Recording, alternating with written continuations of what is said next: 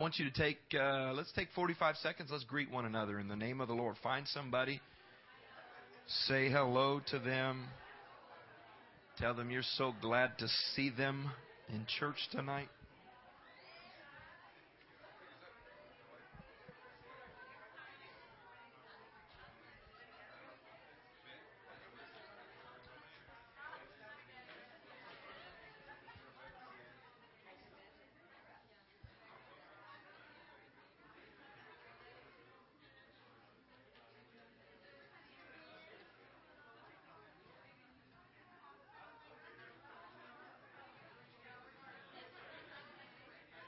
Hey, this is good. I believe when believers get a chance to fellowship, you ought to have to shut them down because it'll just keep going and going. Amen. Praise the Lord. Hey, if you have your Bibles, um, I, will tell you what. Um, why don't you be seated for a moment? I just want to discuss something for a little bit here with you and give you an opportunity to give us a little bit of feedback um, before we get into our study tonight. Because what we're going to do is um, I, understand how critical and important it is that uh, we receive the Word of God in order to grow as Christians. Um, we enjoy worship and uh, we enjoy evangelistic preaching that encourages us, and uh, we see people filled with the Holy Spirit or giving their life to the Lord. That's encouraging. But the Word of God is very, very important for us to grow spiritually. And uh, so uh, we've encouraged as many as possible to do your best to try to read through the Bible this year. And we have a number of people that are up to date. My wife and I have been challenging one another. Uh, I'll say, How many days behind are you? She said, I'm up. How many days are you behind? I said, Well, I'm, three days behind. Well, she says, You better get busy. And uh, so we're encouraging one another, and as the Bible says, provoking one another to uh, good works for our own benefit. Uh, but uh, when you read through the Bible, it's very, very healthy, and it kind of is continuously affecting your mindset and your perspective. But what I think is important from time to time is for us to stop and pause and focus on a particular portion of the Bible. And uh, what we're going to do for the next uh, probably at least six weeks is we're going to spend an entire six weeks looking at one book of the Bible. And the book of the Bible that we're going to study expositorily is the book of James. Everybody say James. James is uh, a great book of the Bible, and the emphasis or focus on the book of James is about growing up spiritually or becoming mature. And I think that's a very, very important uh, uh, uh thing to focus on for us as Christians because unfortunately there's lots of churches, lots of people in churches who never grow up spiritually. Even though they've been going to church for a long time, their conduct and the way they interact with people and the way they deal with situations and trials shows a lack of maturity. It never really happens for them. But before we, just to get our juices flowing, I want to ask a question and see if anybody has any input of why you think this is the case. And here's the thing that I want you to consider. In the last several years, in evangelical or Christian circles, there has been a, tris, a, transition or a shift in the focus of preaching uh, and uh, ministers, preachers, pastors, evangelists, kind of the whole gamut. Focus more and more and more and more and more on the benefits of living for God and less and less and less and less and less and less about the responsibilities of being a part of the kingdom of God. And uh, it, some of you that are old timers, that you've been going to church for a long time, um, you can relate to this. You can remember when there was preaching and teaching that had a lot of conviction to it, that uh, was about this is what should be happening in your life, or these are changes that should be uh, taking place in your life, and a lot of preaching against sin and uh, things that would offend God's holiness and God's righteousness and a lot of that kind of preaching but now you don't see as much. Anybody have any ideas as to why it might be in our current culture that we see this transition away from uh, responsibilities focused preaching to benefits focused preaching? You hear more about the, the benefits of living for God the blessings of living for God what, what you can receive. Anybody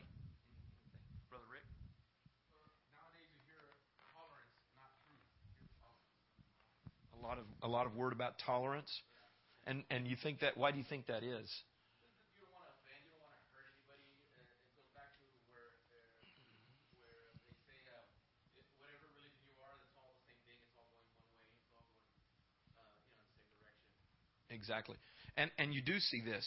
And and I think the reason we see this is the deeper issue is in in our culture there is less and less and less tolerance for any message that is absolute or a message that is uh, exclusive. In other words, this is the way. There's increasingly less and less tolerance for that. I was just thinking because our culture is pretty much feel good.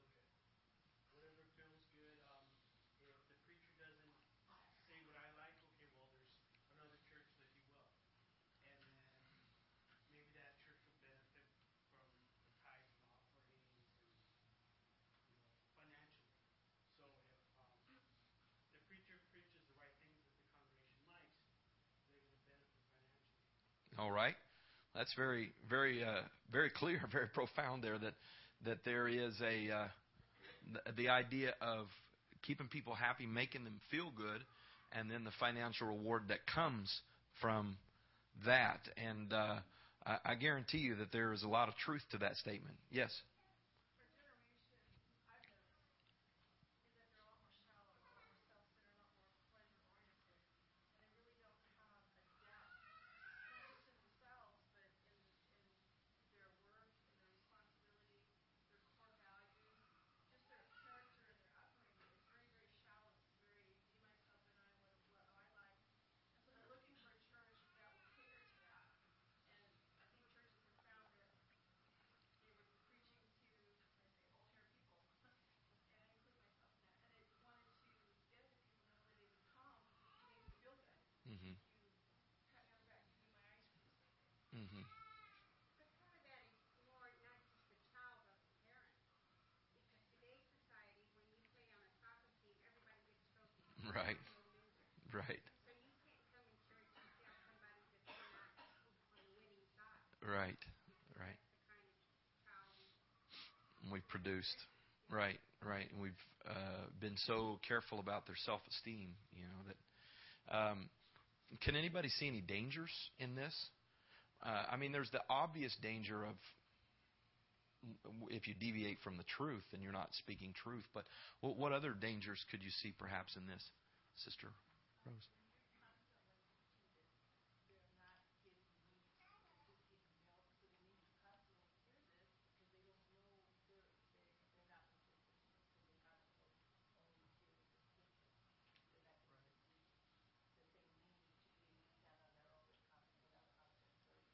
Exactly. Exactly. Very good. No, I, I would agree with Sister Kathy. Core values. You know, Mhm. the, the the preaching that wants uh, God conviction Mm-hmm. on holiness, living right for God. Um, I don't hear much of it now. Mm-hmm. personally. Right. And like you said, when we do preach on it or we bring it up, you know, it's like that's your conviction, brother. Right. But it's it's what was taught when we got saved. Exactly. And when we got saved, the Word of God is not wrong because God is the same yesterday, today, and forever. Amen. And when the troubles and the trials come, it's those core values that that brings you through. The songs are beautiful. The Mhm. shouting is wonderful. Mm-hmm. But it's the Word of God that brings you through. Absolutely. You know? I'm sorry. No, that's fine. It's like the Lord's been touching my heart on this. Yeah. You know, I'm like, wow. yeah. Nessa. Um, I think also that is considered fanaticism, and in today's society, that's the equivalent of like evil. You know, Yeah. the fanaticism when you think of Bin Laden. Yeah. right, and so that mainstream America is like you know completely against that. So bring it back to the middle. It's like that Overton window. You know, you kind of broaden your focus or shift the focus and make it mainstream. You know, that it's, it's like Big tent. Expand the tent everybody. Yes.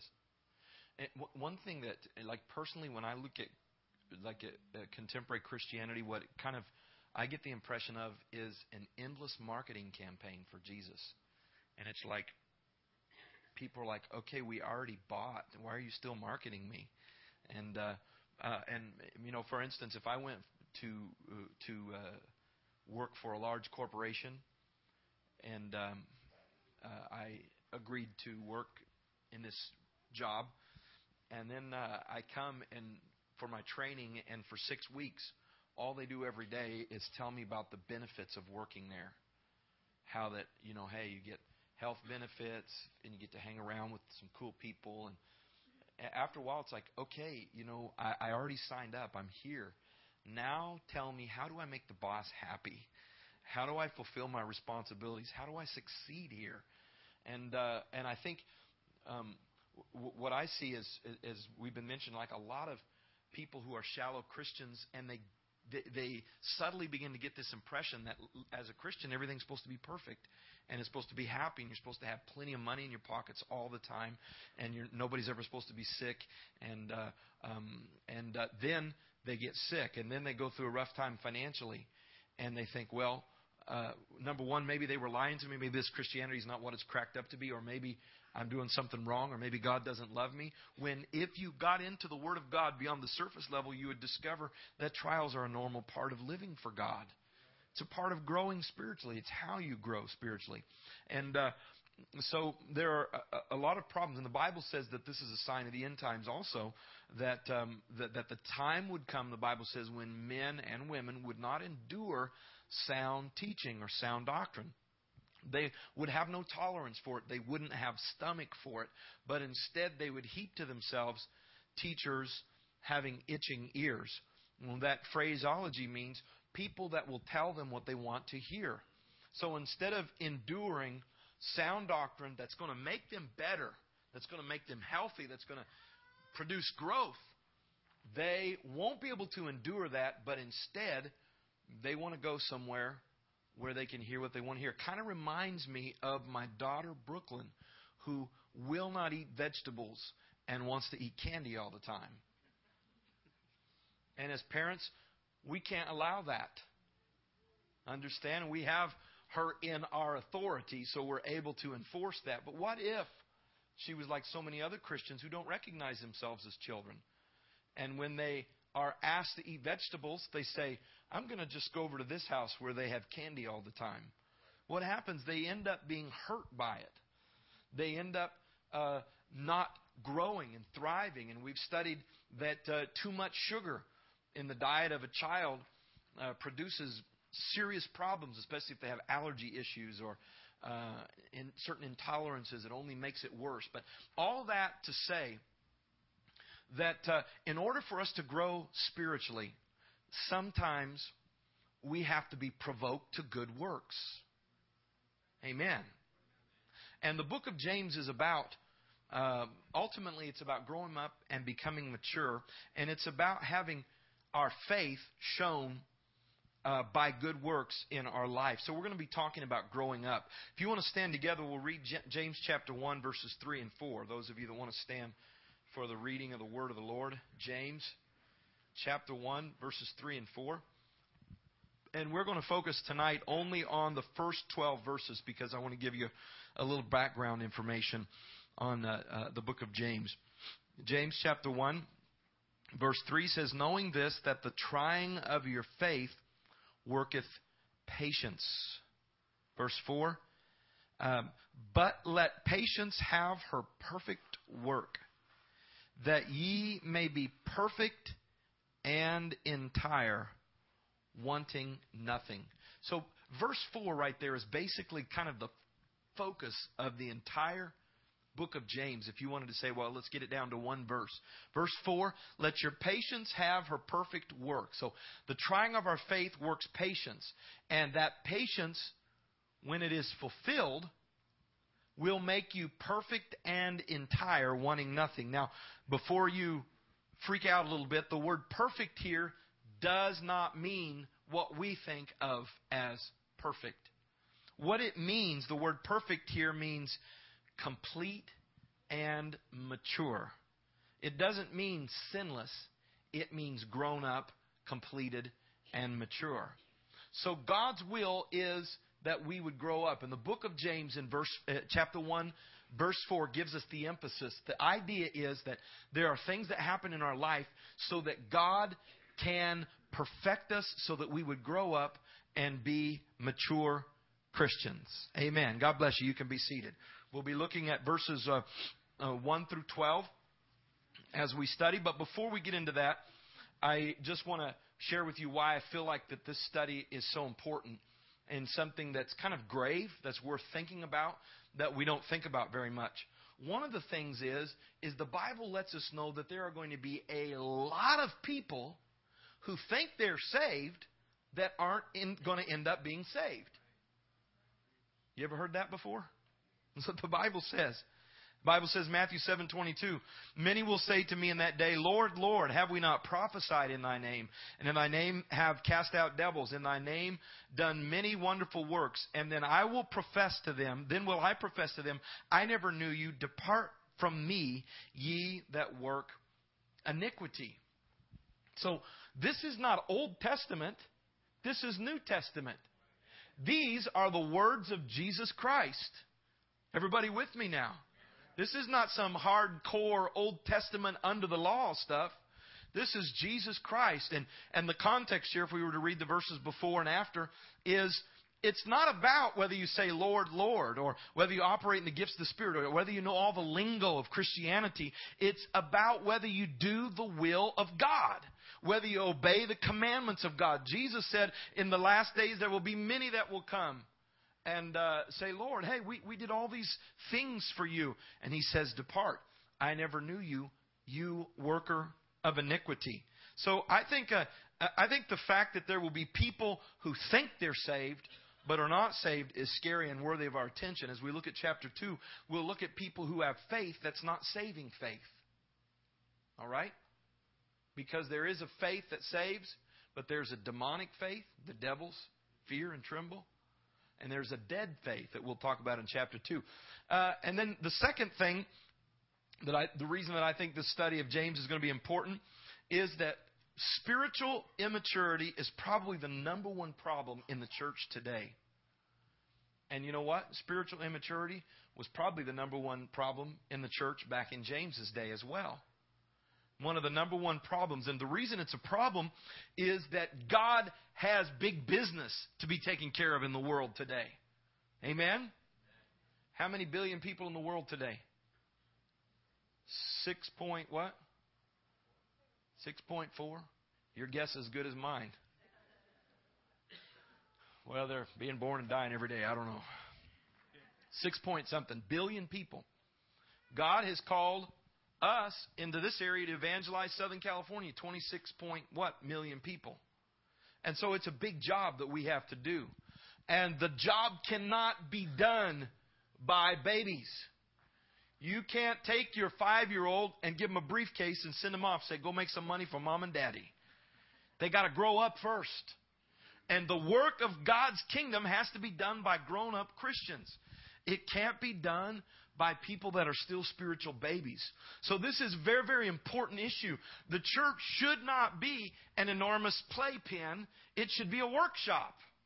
We should be busy doing God's work, and it's impossible for us to really be and do what God wants us to be and to do if we're not grown up spiritually. 1 Corinthians 3, verse 1. Uh, the Apostle Paul says, And I, brethren, could not speak unto you as unto spiritual, but as unto carnal, even as babes in Christ. I've fed you with milk and not with meat, with meat. For hereto you were not able to bear it, neither now are ye yet able, for ye are yet carnal. For whereas there is among you envying and strife and divisions, are ye not carnal and walk as men? The Apostle Paul is saying these are some of the ways that we can tell some of the symptoms to the fact that you haven't grown up yet.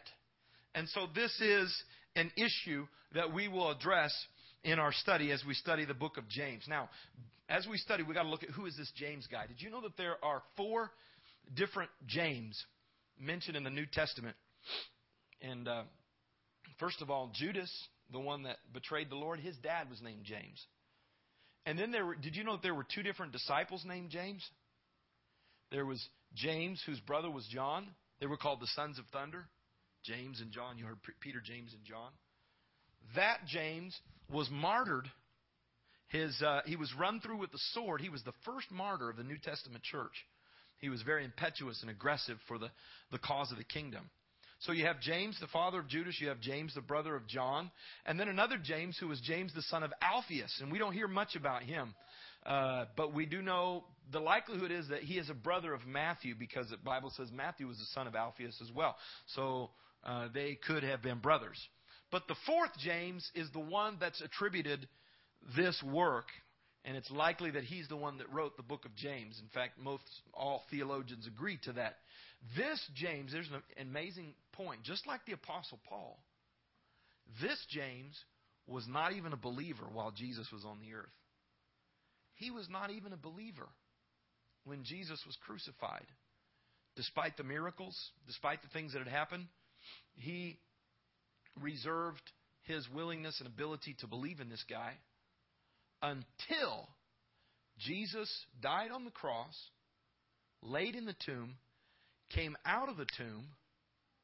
The Bible says that Jesus showed himself to James. And from that point forward, James was a believer. Now, here's the cool part of the story, as Paul Harvey would say. Anybody remember Paul Harvey? The rest of the story is James was a kid brother of Jesus Christ. They didn't have the same father, of course. Jesus was fathered by the Holy Spirit. James was fathered by Joseph, the espoused husband of Mary, but they had the same mother, Mary. So they grew up together. And while James did not believe the message, the ministry of Jesus Christ, when he saw the resurrected Christ, 1 Corinthians says, God showed himself to James and to the disciples. When Jesus showed himself, that was enough impetus to give him faith to not only become a follower, but to become a leader in this kingdom of God that Jesus Christ had established to the point of allowing himself to be martyred for the cause of Jesus Christ. That is an awesome, awesome proof of the fact that the resurrection really happened. Did anybody get that? I mean, who's going to die? Who's going to lay their life down if they didn't really see Jesus raised from the dead? And so, James, the brother of Jesus Christ, who was not a believer, until he saw the resurrected Christ, became a leader in the New Testament church and wrote the book of James. Another, uh, just some information uh, about him. He was a, a, a, very respected, very credible, respected apostle. Uh, and he actually became the pastor of the church in Jerusalem. Now, back then, their churches didn't have like a big building, like, okay, let's go to the Jerusalem church. And they came to this enormous building, and there's 20,000 people there. The church was spread out all over town in houses. They would meet together in synagogues and temples. But they recognized the authority of the bishop or the overseer. In this case, it was James, the brother of Jesus Christ, who pastored the church in Jerusalem. The Apostle Paul himself, in Galatians chapter 2, verse 9, refers to James as a pillar of the church. So he was a very respected man. And, and uh, we, we can't read it in the Bible, but history shares with us that James himself was martyred, that he was uh, thrown down in the temple court in Jerusalem and beaten to death with clubs. And while the men were beating him, James repeated the words that Jesus Christ repeated on the cross, which was, Father, forgive them, for they know not what they do. Uh, he was a, a deeply spiritual man. History says that James prayed so much that his knees were like the knees of a camel, hardened. You know, camels will go down and, and actually sit on their knees. And this is the historical account of James. And we know that he was highly respected among the other apostles and the, and the followers of Jesus Christ in this baby Christian church. And we figure this out in, in Acts chapter 15. There was a, a great uh, uh, symposium, if you would, or a conference where the Christian leaders came together and had discussions because there were so many Gentiles coming into the church, and they were wondering should they be required to uh, uh, obey the laws of the Sabbath? Should they be circumcised? Should all the laws of Judaism be imposed on these new Christian believers? And they had their debate back and forth, and everybody spoke their piece. And when finally everybody had spoke, then James stood up, and he made his final statement, his statement was kind of the E.F. Hutton statement. Everybody listened. He said, uh, It seems good to the Holy Spirit. It seems good to us. He reinforced it with the Word of God, and he came to a consensus that everybody embraced and accepted. So James had a, a great reputation. He was uh, very respected among the other apostles and the other followers of Jesus Christ. And as we mentioned, he's a man of prayer, and we see the emphasis of that as we begin to study the book of James. Also, James was a forceful personality. When you read the book of James, over 50 times there are imperatives. That means a statement where do this. Anybody remember that from studying English? What an imperative sentence was? Pick up the trash. Go out that door. Stand up. Those are imperative statements. And in the book of James, he was one that was used to giving instructions. He, had, he was a commanding style of a leader. Now, when we look at the book of James, one thing that uh, we want to find out is what is the purpose for the writing? Why was this book written in the first place? All the different books in the New Testament, the epistles especially, uh, had their own special theme, audience, destination, and purpose. And James was writing to Jewish Christians who were having problems in their personal life and having problems in the corporate church fellowship. They were experiencing difficulties with testings and they were being tempted to sin. And uh, one of the big problems that we can see that they were having as we study the, the larger book is uh, in many of them, they were failing to live what they claimed to believe. They would say one thing, but then their life didn't reflect that. We also see that uh, there's a lot of emphasis put on the danger of the tongue and learning how to control it.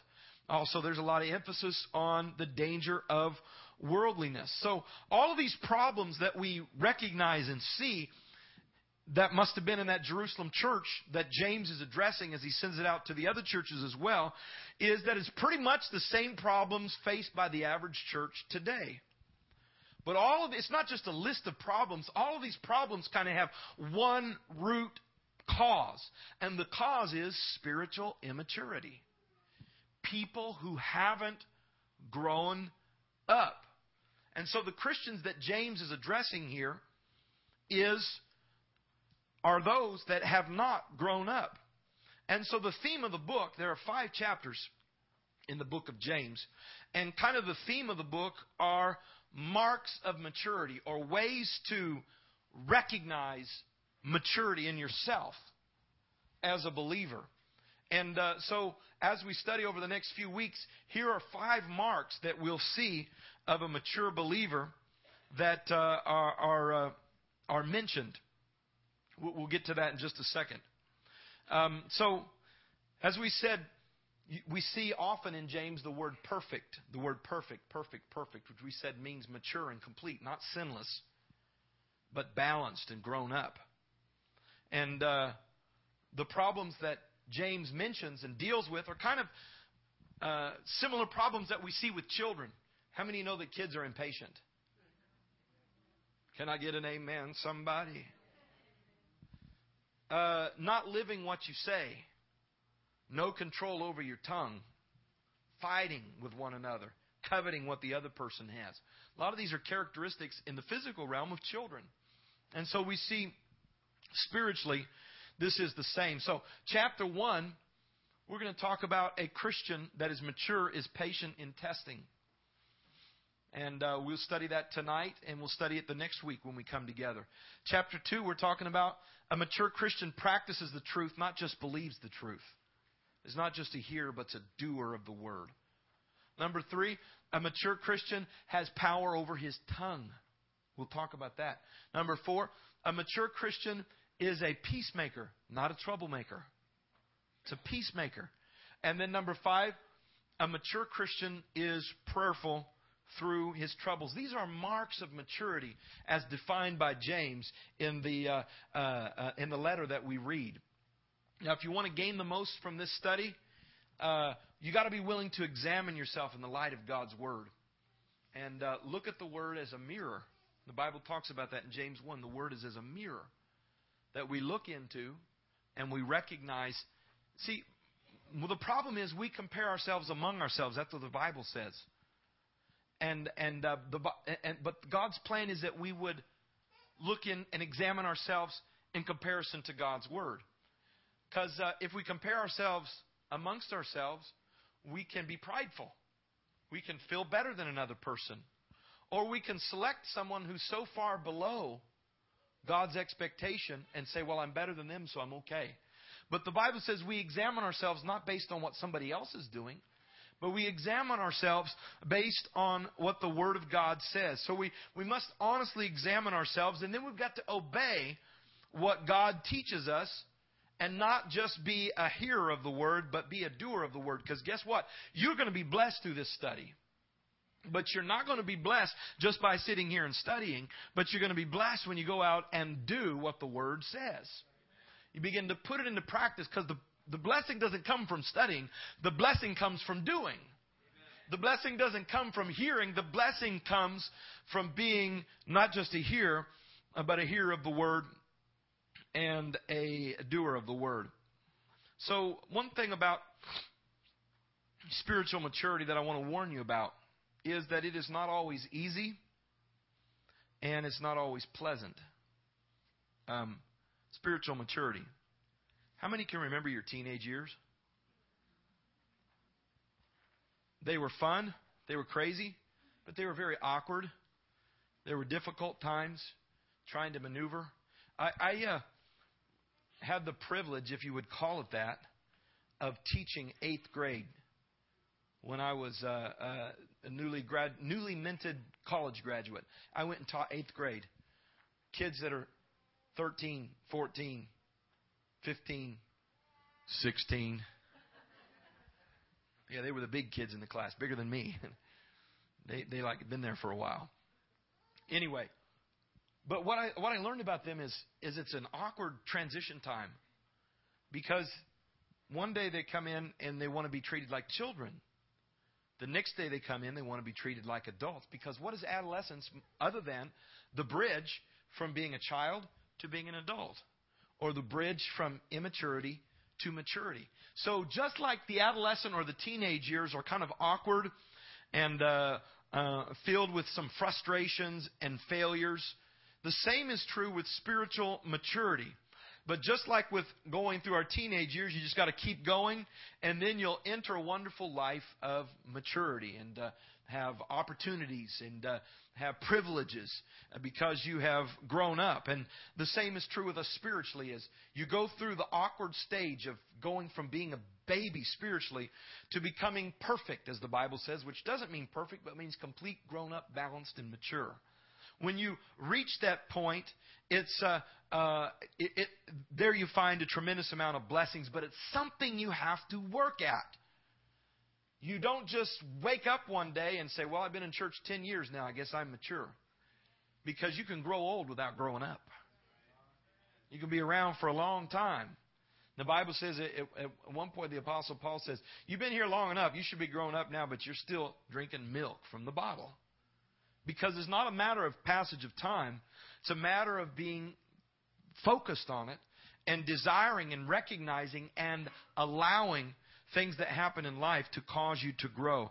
Uh, Galatians 4:19, the the, the uh, apostle Paul says, "I travail in birth again." Until Christ be formed in you. So there's a travail in the new birth experience, but then there's another travail, and that is coming to that point of maturity. But don't give up.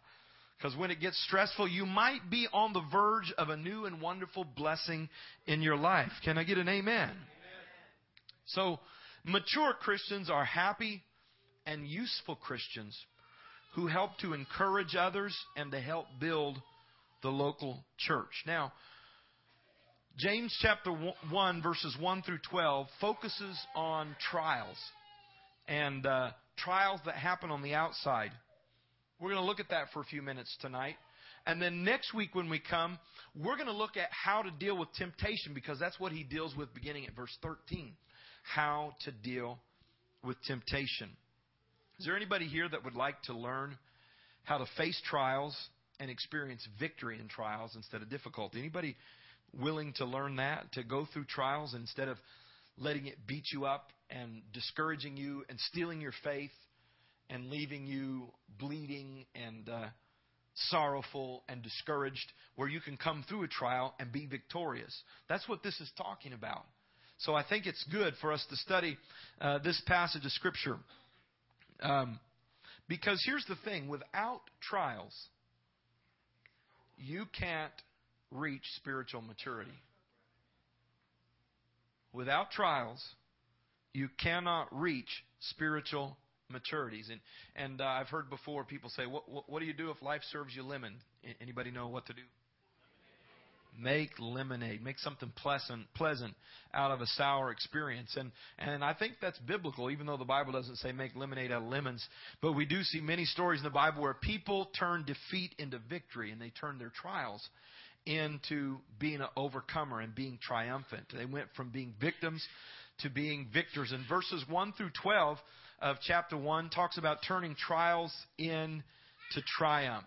Now, in these, in these 12 verses, there are four commands or imperatives that James tells us to do. And, I, and we're going to look at these four because these four are the very things that help us turn trials into triumph and help us become overcomers or victor, victorious through our trials. And uh, they are, first of all, he tells us to count in, in chapter 1, verse 2.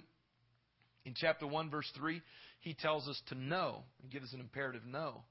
And then in, in uh, uh, chapter 1, verses, verse 4, and then verses 9 through 11, he tells us to let. And then finally, in verses 5 through 8, he tells us to ask. So uh, these are the four things that we're instructed to do to learn how to turn trials into triumphs. Now, if that confuses you, that's to be expected because that's why I'm going to continue teaching here for a minute because you're like, right now, that doesn't help me at all. Okay? I understand that. Uh, but number one, count. Let's read James chapter 1 verse 2. Somebody read it out for me. James chapter 1, James chapter 1 verse 2. Read it out loud.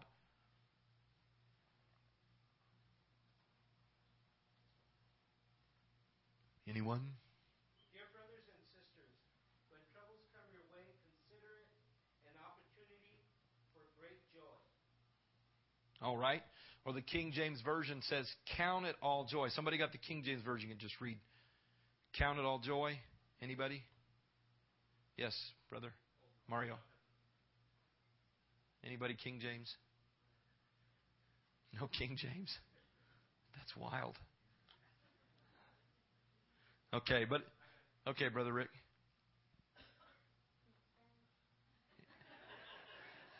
King Jaime.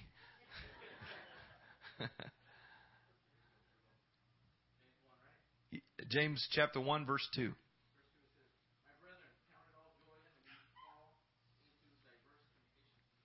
Count it joy, or this translation says, consider it joy when you fall into diverse temptations.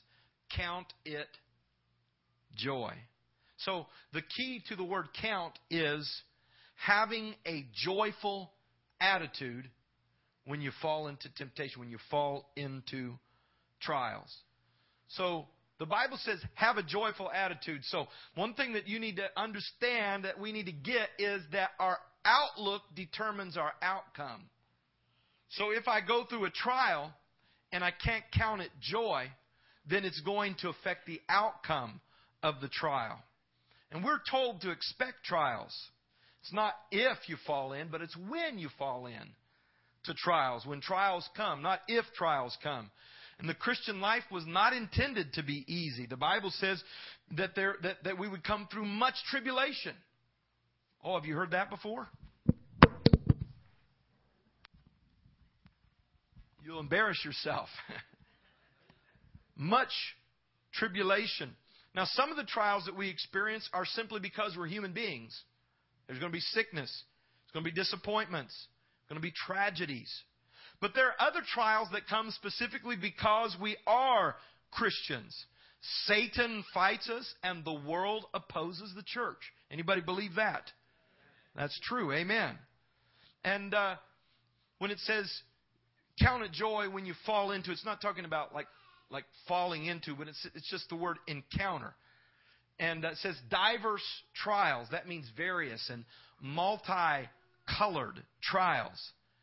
Count it all joy. The word count is a financial term. It means to evaluate When we are faced with a trial, we must evaluate our trials in the light of what God is doing for us and through us. So dedicated Christians can have joy in the midst of their trials. The Bible says that Jesus endured the cross. Why? For the joy that was set before him. He did some accounting there. He counted it against the joy that was set before him, and because of that, it enabled him to endure it. He evaluated it and was able to endure it.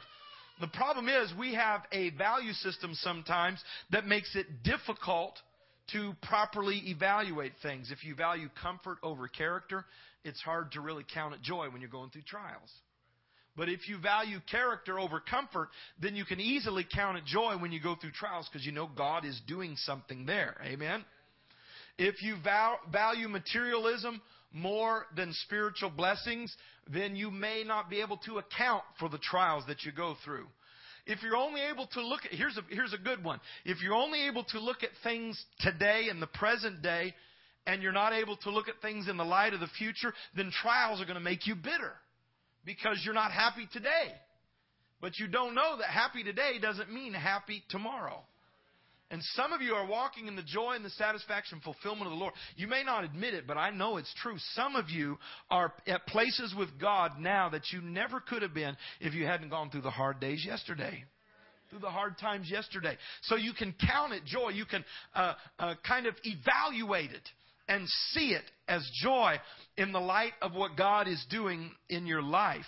When trials come, you can learn to give thanks and to adopt a joyful attitude. This is spiritual maturity. But it only happens when you learn to look at the trials through the eyes of faith. In order to end with joy, you got to begin with joy. You can't start a trial and get depressed and expect it to end with joy. Start with joy, end with joy. Amen. This takes some learning. Because what happens to us as human beings is a trial comes. Things start looking down. You get a bad report. You get a piece of mail. Somebody gives you a phone call. You hear a report.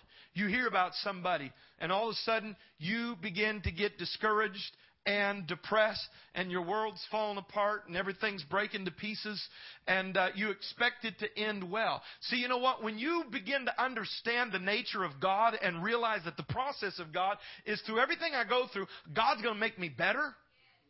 God's going to take me places I can't go without these trials. God's going to move me through the tumultuous teenage years, if you would, spiritually, into a place of completeness, balance, and maturity. Through this trial, then you can just say, hey, you know what? No use worrying about it. No use stressing about it. It's not going to make it any better. Yeah, I'll do my best. I'll keep working. I'll keep doing everything I can to make it better. But in the meantime, I'm just going to chill and I'm going to relax. I'm going to believe God and I'm going to have joy. Amen. In the midst of the trial. But you can't do that unless you account for it. Unless you're able to evaluate it in the light of what God's doing in your life. A lot of times, this is something people don't learn for a long time. And then they learn the lesson and then they unlearn it. Anybody know what I'm talking about? You're like, wow, God, you did great things through that situation that looked like there was no positive. Look what you did. And then the next trial comes, you're like, oh, God, you don't love me anymore. Is it worth it living for God? This Christian life's not what it's all cracked up to see. We forget. So the reality is, is we have to learn to enter into our trials with joy, recognizing, hey, God's going to get glory out of this. God's going to make me better out of this, uh, and so I can evaluate and account for it. Praise the Lord. Amen. Amen. So how can one rejoice in the midst of a trial? How can you have this joy? And the answer to that is in the second one, which is know. The second imperative. Know. James chapter 1 verse 3 it says, knowing this, that the trying of your faith worketh patience. So, you've got to know this. In order to count or account or evaluate, you've got to know this. And if you know this, not think this or not this might be the case, but when you know this, then you can count it joy. When you know that the trying of your faith worketh patience. And uh, so, what is it that we should know to make our trials bearable? We've got to know that our faith is always going to be tested. Abraham was tested, but the testing of God brought out the best in Abraham. Testing works for us, not against us. The trying of our faith. 1 Peter 1 7 says, That the trial of your faith, being much more precious than of gold, that perisheth, though it be tried with fire, might be found unto praise and honor and glory at the appearing of Jesus Christ. The trial of your faith. The word trying could have been translated the approval of your faith. It's like, you remember the 1849, the gold prospectors came out to California and they went out searching for gold. They had to go to the assayer's office when they had a found, a find, and they had their stuff. They dug out of the mountain or got in the creek and they say, "Hey, is this real gold?" And then he either approves it or disapproves it. He tries it. And the trial of the gold was what made it worth something. You could come in there with it, it may or may not be worth anything. But the assayer, or the evaluation, or the trying of it, the approval of it, made it worth something. The approval is precious. The Bible says that all things work together for the good of them that love the Lord. And when trials are rightly used, they help to make us mature. What does it produce? The Bible says it produces patience. Produces patience and endurance. The trial of our faith. If you know this, that the trial of your faith produces patience, it'll enable you to count it as joy.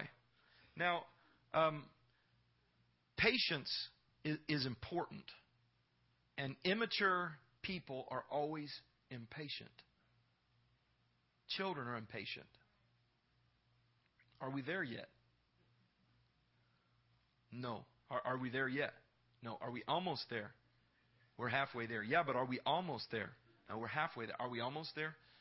N- no. We're not almost there. We're halfway there. Are we there yet? Are we almost there?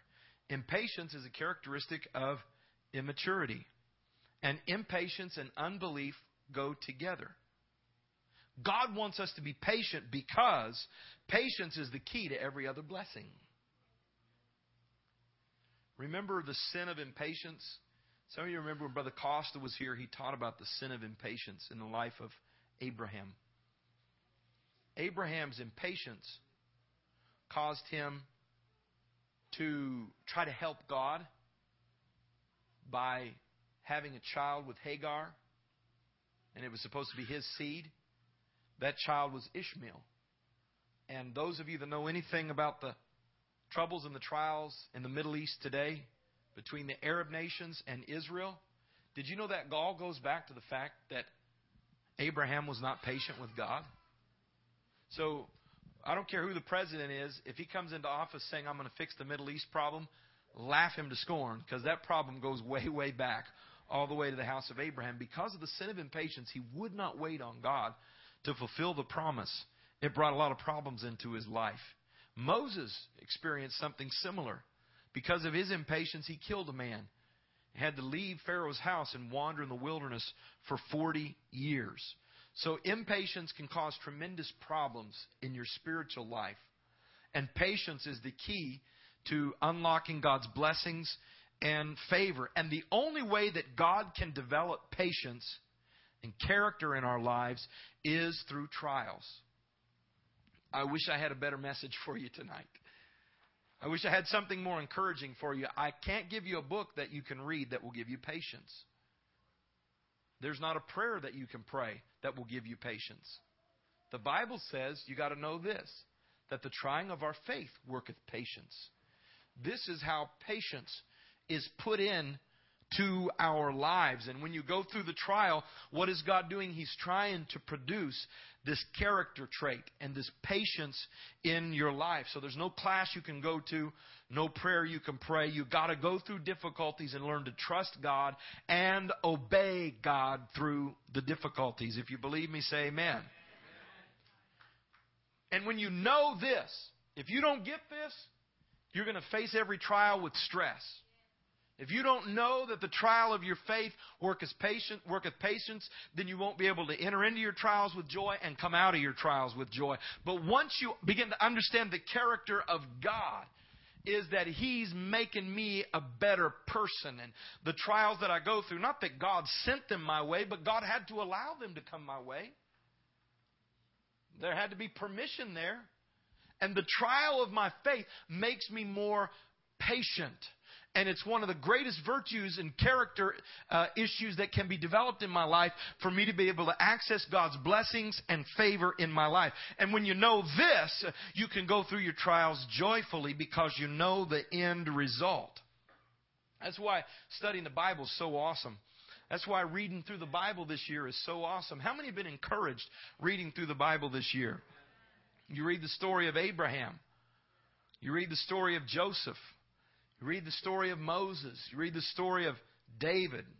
On and on. The story of our Lord and Savior. You discover from all of these lives that God has a purpose in trials. Did anybody get that? You look at these lives. Abraham went through a trial, but God had a purpose. God was perfecting him. God was repositioning him. Joseph went through trials, but without the trials, he doesn't end up in Pharaoh's house and the second to Pharaoh, and he is not able to bless his family and preserve the righteous seed. And God's not able to reposition them for protection in Egypt where they can thrive in the midst of another trial, which is the persecution of the Egyptian people, which looks like a bad day, but in the midst of it, they are thriving and flourishing and growing. And all the stories of Scripture, these great characters, you understand. And some of us miss it. We miss it. We miss it. We miss it. And when we go through a trial, we think God hates us. Amen. But remember, every trial, God doesn't waste a hurt. God doesn't waste a trial. God doesn't uh, waste a difficulty. But what we go through in our life, God's trying to improve us and perfect us and help us grow up and help us become those that can, that can encourage others and bring others through trials and help them in their difficulties. Amen.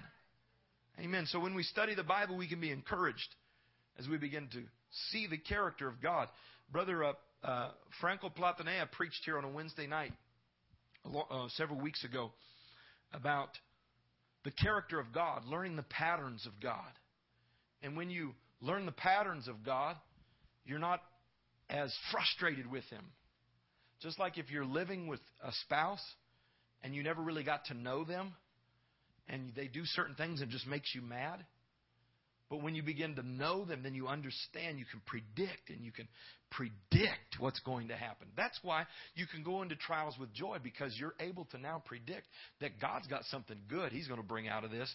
It may hurt for a while. I may be embarrassed for a little bit. Uh, it may make me angry. I may not know why I'm going through this, and it may be a while before I know what's going through this. But one thing I've learned about God by studying His Word and looking at my life is that there's something good going to come out of it. So I can enter into this with joy. I can count it joy when I go into this type of a trial or this type of a situation in my life. It, it, it's a diverse trial. It may be different than the last one. It may be a different color. It may be a different design. But God's weaving it all together. All things are working together for my good. God's making something beautiful out of my life, and I got to learn to trust him because I know from the Word of God He never wastes a hurt. He doesn't waste a trial. He doesn't waste a difficulty, but He's perfecting. Come on, somebody.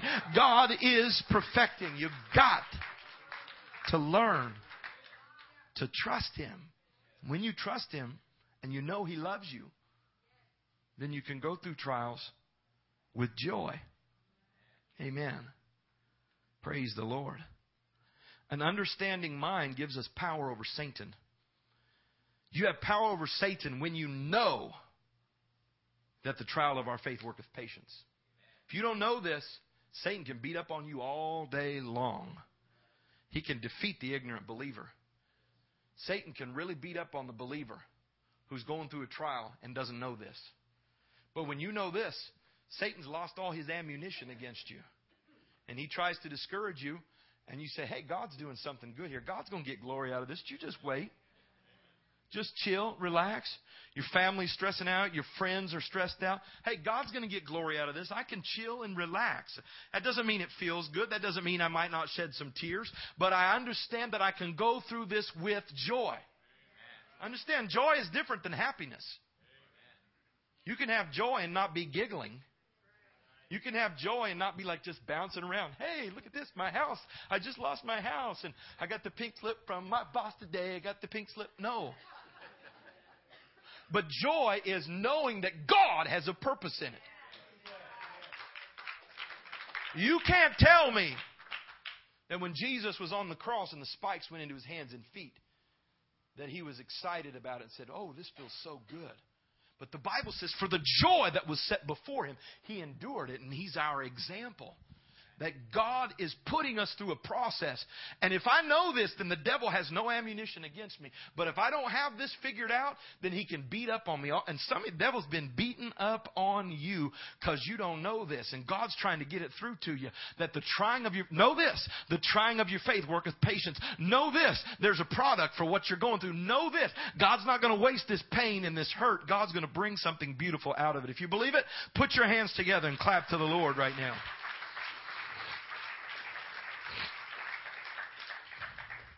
Amen. Amen. So you count, you know, and then you let, which is the key of uh, a surrendered will. James 1 4 says, But let patience have her perfect work, that ye may be perfect and entire, wanting nothing. Then verse 9 says, Let the brother of low degree rejoice in that he is exalted, but the rich in that he is made low, because of the flower of the grass he shall pass away.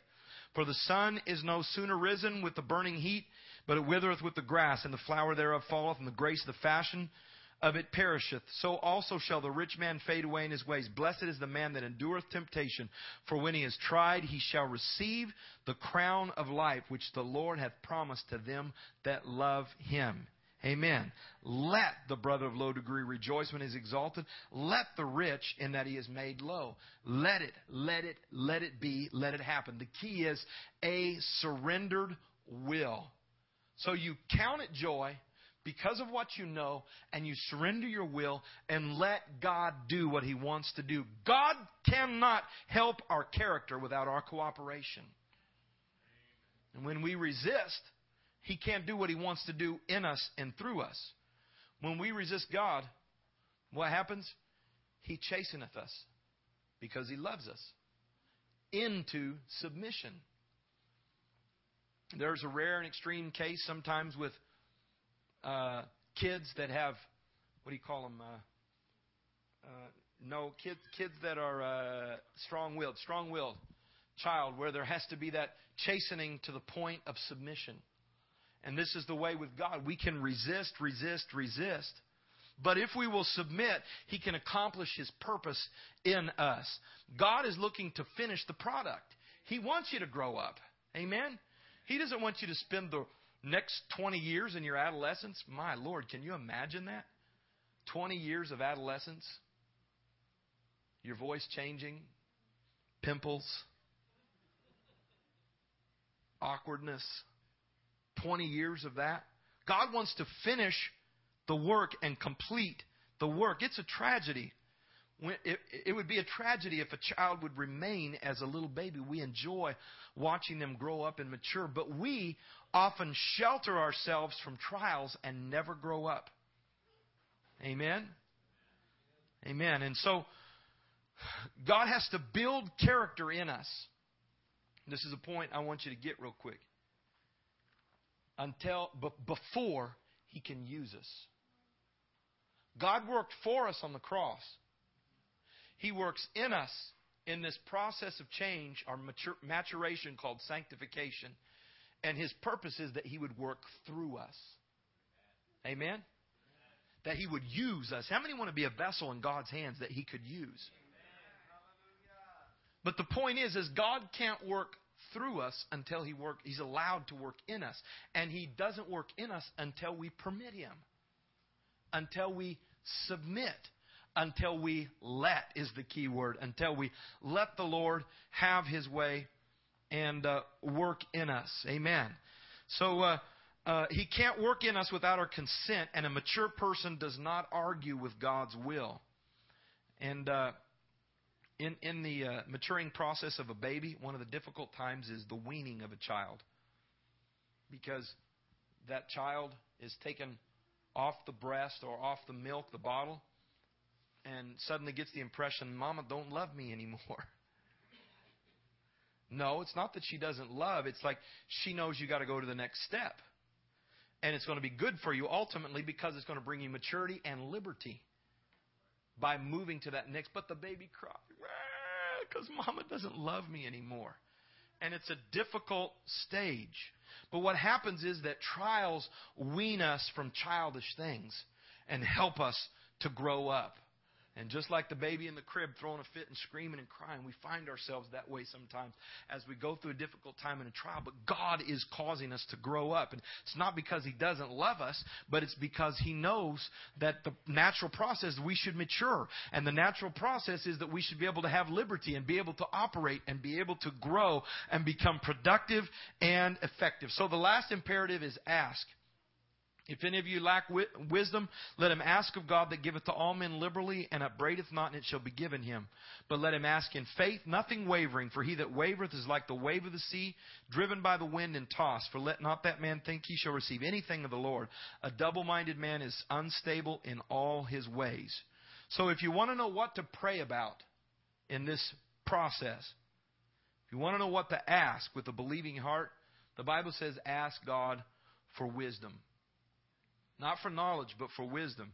Somebody said knowledge is the uh, understanding of how to take things apart, but the wisdom is the ability to put things back together again. Ask God for wisdom, not strength or grace or deliverance. Pray for wisdom. We need wisdom so we don't waste the chances or opportunities that God's giving for us to mature. God, give me wisdom through this. All right? When you're in the midst of the trial, Sometimes we ask God to make the trial end, or we ask God to rearrange things. The number one thing we should pray for is God, give me wisdom. Because if I don't have wisdom, I may miss a great opportunity to grow spiritually here. Amen? I may miss the chance of what you're doing in my life and what you are working in my life. And uh, uh, Ask in faith, the Bible says, without fear. Ask in faith. Because if you ask without faith, then you can't expect to receive anything. The greatest enemy to unanswered prayer is unbelief. The greatest enemy to unanswered prayer is unbelief. And the Bible says a double minded man is one who shifts between yes and no a person who shifts between the report of the Lord and the report of this world. The person that shifts between faith and unbelief and faith and unbelief. The Bible says when you're constantly bobbing back and forth and shifting like that, then you can't expect to receive from God. But when you pray, pray in faith. Amen? Amen. Don't be like a cork bobbing on the waves, being affected by what's happening around you, up and down, up and down, up and down, up and down. That's a sign of immaturity. Amen. But the Bible says in verse 12 that the man that endures to the end will be blessed. The man that endures through the trial will be blessed. So if it starts in joy, it's going to end good. Amen. When you come through the trial, if you're able to count it joy because of what you know, amen, because of what you understand about God's character and how that He's working patience in your life, and if you pray for wisdom through the trial, then you can come through. Amen. You can come through and you can be blessed. I said it before. I'll say it again. Your outlook determines the outcome. So go in with joy. Go in with faith. Go in trusting God and know that when you come through, everything's going to be all right. Amen. Hallelujah. You can remain joyful because you love God and you know God loves you and you know God's not out to harm you. Amen. So I can be joyful because I know if I'm experiencing pain, it's got to be for my good. Because God would not intentionally harm me. And the child can get through the weaning process if he knows mama still loves him. Mama still, I, I'll hug you, I'll cuddle you, but you got to learn we're going through a process here that you're growing up and you understand God loves you and you love him. That'll help you through the process. Some things that you got to know. When you love God and know that he loves you, you won't fall apart when God permits trials to come your direction. So I want to know, are you secure in God's love? Do you know God loves you? Amen. Sometimes I think we need to sing the old song the kids used to sing. Jesus loves me. This I know, for the Bible tells me so. Little ones to him belong. They are weak, but he is strong. Yes, Jesus loves me. Yes, Jesus loves me. That's why I can have joy in the middle of my trial. Because yes, Jesus loves me.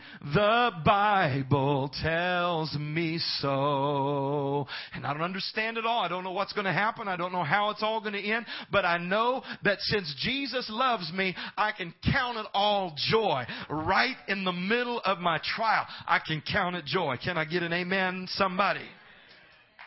Hallelujah. Hallelujah. Praise God. When Israel came through the Red Sea, when they got to the other side and they saw the corpses of that Egyptian army bobbing on the side of the water there, they began to rejoice. Miriam took out the tambourine. She began to play. They began to sing. The Lord has triumphed victoriously. The horse and the rider hath he cast into the sea. That was the right song, but they were singing it on the wrong side of the Red Sea. Because on the other side, they were like, Moses, you brought us out here to die. Why are we going to go through this? Why are we facing this trial? Why are we in the midst of this difficulty? And I want to encourage you that when you understand that God loves you and when you know that trials work patience, you can learn to sing the right song on the right side. And before you go through the trial, before you go through the Red Sea, before you face uncertainty, when Pharaoh's at your back and you don't have an answer, you can say, the Lord will triumph victoriously victoriously. The horse and the rider will he cast into the sea. I might have to go through some hard times. I might face some embarrassment and some pain, but God's going to get the glory and I'm going to come out better because that's the way that God works. Let's stand together and clap our hands to the Lord. Hallelujah. I feel like praising Him right now. Clap your hands to the Lord.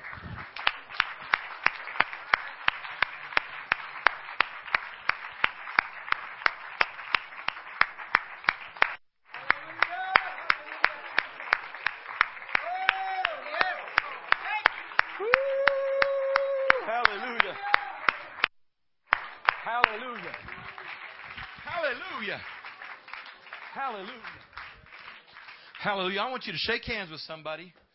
But before you do, here's what I want you to say to them, and you're dismissed then.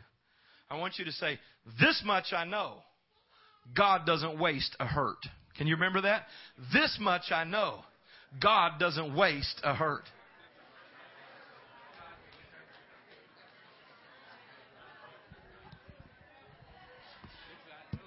This much I know. God doesn't waste a hurt. Amen.